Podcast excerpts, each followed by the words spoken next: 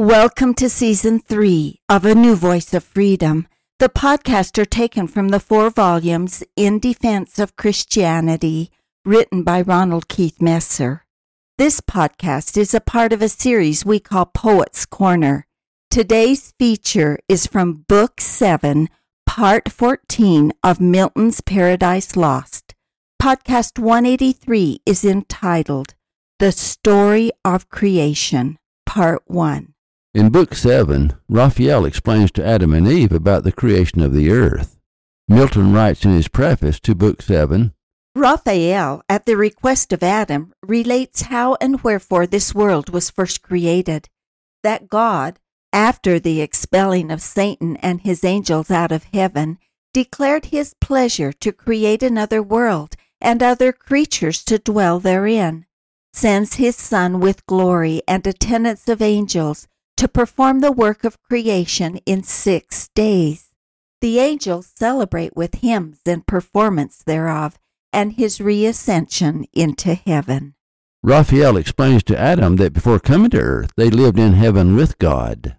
Descend from heaven, Urania, by that name, if rightly thou art called, whose voice divine following above the Olympian hill I soar, above the flight of Pegasean wing, the meaning, not the name I call. For thou, nor of the Muses nine, nor on the top of old Olympus dwellest, but heavenly born, before the hills appeared or fountains flowed, thou with eternal wisdom did converse, wisdom thy sister, and with her didst play in presence of the Almighty Father, pleased with thy celestial song. Milton points out that the story of creation precedes the Greek myths, that God existed before Mount Olympus. In other words, Milton is asserting that God is creator of heaven and earth, and there is no other God. A veil has been drawn over Adam's mind, and he does not remember his former home. Therefore, Raphael reminds Adam that he once lived with his Father in heaven. He further teaches him of the war in heaven against Lucifer, and warns him to beware of the wiles of Satan. He also warns Adam not to eat of the fruit of the tree of knowledge of good and evil. Say, goddess, what ensued when Raphael, the affable archangel, had forewarned Adam by dire example to beware apostasy? By what befell in heaven to those apostates, lest the like befall in paradise to Adam or his race? Charged not to touch the interdicted tree if they transgress and slight that sole command, so easily obeyed amid the choice of all tastes else to please their appetite, though wandering. He, with his consorted Eve, the story heard attentive, and was filled with admiration and deep muse to hear of things so high and strange, things to their thoughts so unimaginable, as hate in heaven and war so near the peace of God in bliss, with such confusion. But the evil soon driven back redounded as a flood on those from whom it sprung, impossible to mix with blessedness. Milton emphasized that Lucifer had no chance at defeating God. Quote, driven back redounding as a flood on those from whom it sprang, impossible to mix with blessedness. Unquote. Book 7 addresses the limits of knowledge. Raphael instructs Adam on what knowledge he should pursue and what knowledge he should not pursue. Adam is curious about the tree of knowledge of good and evil. It is an ageless question. When is too much knowledge detrimental? What should be our boundaries? In Book 7, Milton attempts to answer that question. The dialogue in Book 7 is between Adam and the Archangel Raphael. It is also between Adam and God and between Elohim and Jehovah. It is mostly between Adam and Raphael, however, the angel who has been assigned to watch over Adam and Eve. Whence Adam soon repealed the doubts that in his heart arose, and now led on, yet sinless, with desire to know what nearer might concern him, how his world of heaven and earth conspicuous first began, when and whereof created, for what cause, what within Eden or without was done before his memory. As one whose drouth yet scarce allayed still eyes the current stream, whose liquid murmur heard new thirst excites, proceeds thus to ask his heavenly guest. Adam, speaking for all of us, wants to know how the world began, when it was created, who created it, and why it was created. Because of the veil over his mind, Adam doesn't remember anything. He continues to question Raphael. How first began this heaven which we behold distant so high, with moving fires adorned innumerable, and this which yields or fills all space, the ambient air wide interfused, embracing round the florid earth. What cause moved the Creator in his holy rest through all eternity so late to build in chaos? And the work began, how soon absolved, if unforbid, thou mayst unfold what we, not to explore the secrets, ask of his eternal empire. But the more to magnify his works, the more we know. Adam reassures Raphael that he wants greater knowledge so that he can better magnify God. He wants to know why God created the earth out of chaos. Raphael answers, And thus the godlike angel answered mild, This also thy request with caution asked obtain. Though to recount almighty works, what words or tongue of seraph can suffice, or heart of man suffice to comprehend. Yet what thou canst attain, which best may serve to glorify the Maker, and infer thee also happier, shall not be withheld thy hearing. Such commission from above I have received to answer thy desire of knowledge within bonds. Beyond abstain to ask, nor let thine own inventions hope things not revealed which the invisible King, only omniscient, hath suppressed in night, to none communicable in earth or heaven. Enough is left besides to search and know, but knowledge is as food, and needs no less her temperance over appetite. To know in measure what the mind may well contain, oppresses else with surfeit, and soon turns wisdom to folly as nourishment to wind. Raphael tells Adam that he will answer his questions because it will help Adam to better glorify God. That is Raphael's criteria. It is not to vent his curiosity. He cautions Adam not to ask for forbidden knowledge. God, in his wisdom, keeps some knowledge hidden. Some knowledge, however, Adam must search for himself through his own power of induction. He cautions that overindulgence of knowledge is like overindulgence of food. Gluttony is a sin and will turn wisdom to folly and nourishment to famine. Raphael begins with the fall of Lucifer. It is clear that Milton gained his information from the book of Isaiah in the Old Testament and the book of Revelation in the New Testament. Milton was a biblical scholar. Know then that after Lucifer from heaven, so call him, brighter once amidst the host of angels than that star the stars among, fell with his flaming legions through the deep into his place. And the great Son returned victorious with his saints. The omnipotent eternal Father from his throne beheld their multitude, and to his Son thus spoke. Adam is told that Lucifer was once one of the brightest stars in heaven. He was cast out of heaven by Christ. Raphael then relates the conversation between Elohim and Jehovah, the Father and the Son. At least our envious foe hath failed, who thought, all like himself rebellious, by whose aid this inaccessible high strength, the seat of deity suprema, us dispossessed. He trusted to have ceased, and into fraud drew many, whom their place knows here no more. Yet far the greater part have kept, I see their station. Heaven, yet populous, retains number sufficient to possess her realms though wide, and this great temple to frequent with ministries due and solemn rites. But least his heart exalt him in the harm already done, to have dispeopled heaven my damage fondly deemed, I can repair. God, speaking to Jehovah, points out that Lucifer failed, and though many followed him, more followed God. Furthermore, though a third part were lost, the rest can be saved. God continues. That detriment, if such it be, to lose self lost, and in a moment will create another world, out of one man a race of men innumerable, there to dwell, not here, till by degrees of merit raised they open to themselves at length the way up hither.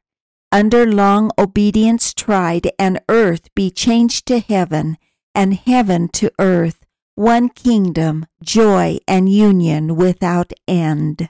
God points out that those who rebelled in heaven were self lost. In other words, they chose to rebel. They chose to forsake God and the joys of heaven.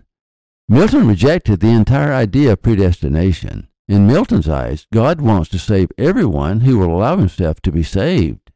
Again, Milton is justifying the ways of God to man. God announces to his beloved Son that he will create a new world, and out of one lineage, Adam and Eve, an entire race will be born. God is speaking of the spirits who fought with Michael against Lucifer. They will be the ones who will come to earth and gain a body through Adam's lineage. In other words, all who are born on earth are children of God, of one race, one heritage, and one God. The purpose of earth is to give us free will that we may choose to return to live with God or not to live with God.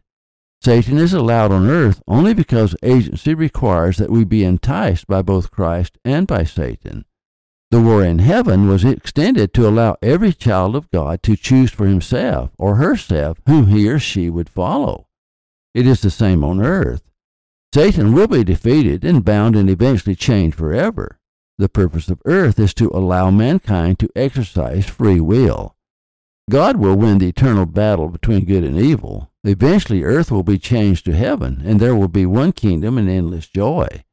God charges Christ to carry out his commands. He commissions Christ to create earth and man. The Spirit of the Father will always be with his Son. Meanwhile, inhabit lax, ye powers of heaven, and thou, my word, begotten Son, by thee this I perform. Speak thou, and be it done. My overshadowing spirit and might with thee I send along. Ride forth and bid the deep within appointed bounds be heaven and earth. Boundless the deep, because I am who fill infinitude, nor vacuous the space.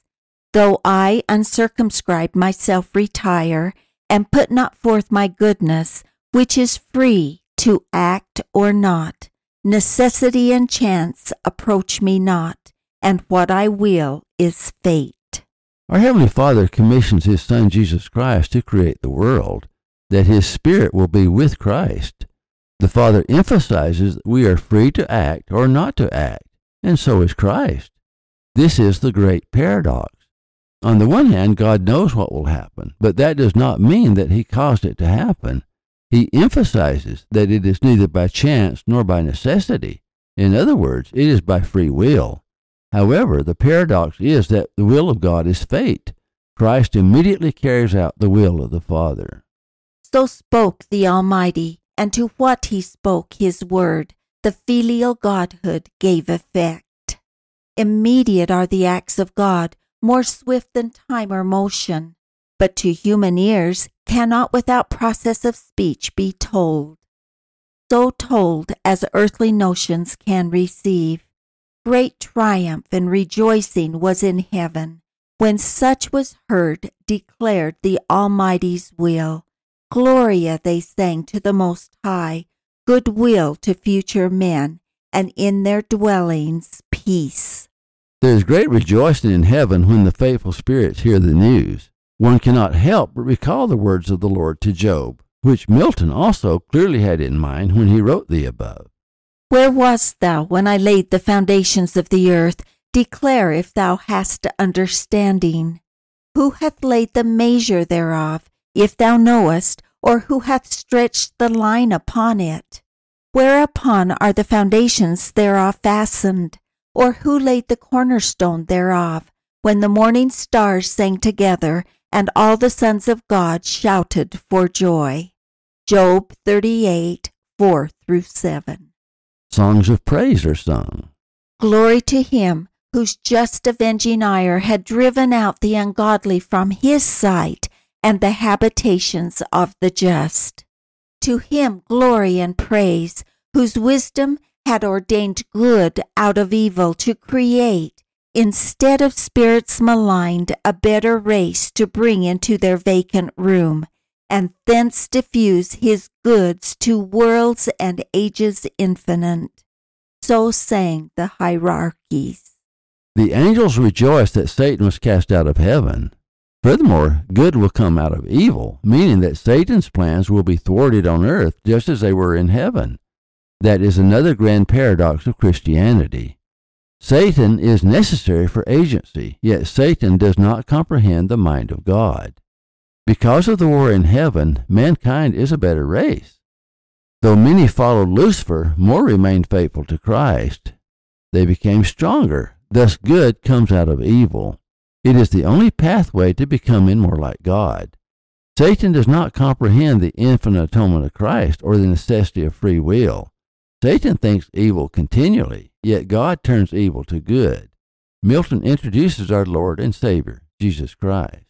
Meanwhile, the Son on his great expedition now appeared, girt with omnipotence, with radiance crowned of majestic divine, sapience and love immense, and all his Father in him shone. About his chariot numberless were poured cherub and seraph, potentates and thrones, and virtues, winged spirits and chariots winged from the armory of God, where stand of old myriads between two brazen mountains lodged against a solemn day harness at hand, celestial equipage, and now came forth spontaneous, from within them spirit lived, attendant on their Lord. Heaven opened wide her ever during gates, harmonious sound on golden hinges moving, to let forth the King of glory in his powerful word and spirit coming to create new worlds.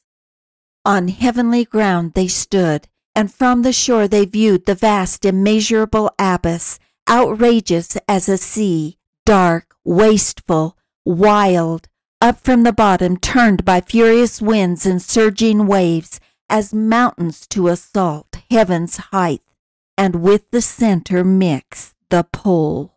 Before even coming to earth, Christ was God. Christ was omniscient and omnipotent. His radiance crowned of majestic divine sapience and love immense, and all his Father in him shone. Christ did not come to earth to become God. Christ came to earth that we may become more like God. Under the direction of the Father, Christ creates the world. He creates everything that lives in the world, including man. Christ speaks, and the world comes into being. Silence, ye troubled waves, and thou deep. Peace, said the omnific word, your discord end nor stayed by on the wings of cherubim uplifted in paternal glory rode far into chaos and the world unborn. For chaos heard his voice.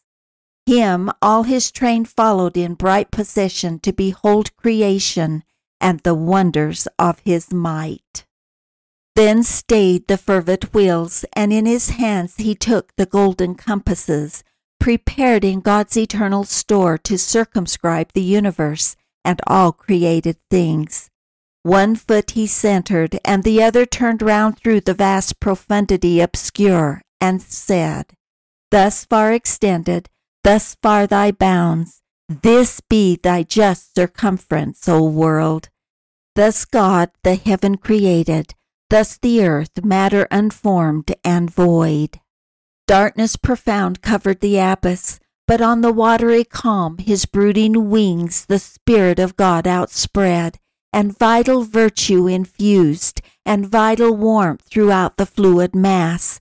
But downward perched the black Tartarus cold, infernal dregs, adverse to life. Then founded, then conglobed like things to like, the rest to several place disparted, and between spun out the air, and earth self balanced on her center hung. Christ creates the world out of chaos, bringing order from disorder. It is clear that Milton draws heavily upon the story of creation found in the book of Genesis and the book of Job. In part two of book seven, Milton describes the six days of creation. This will be presented in podcast number 188. Thank you for listening. Watch for our next podcast.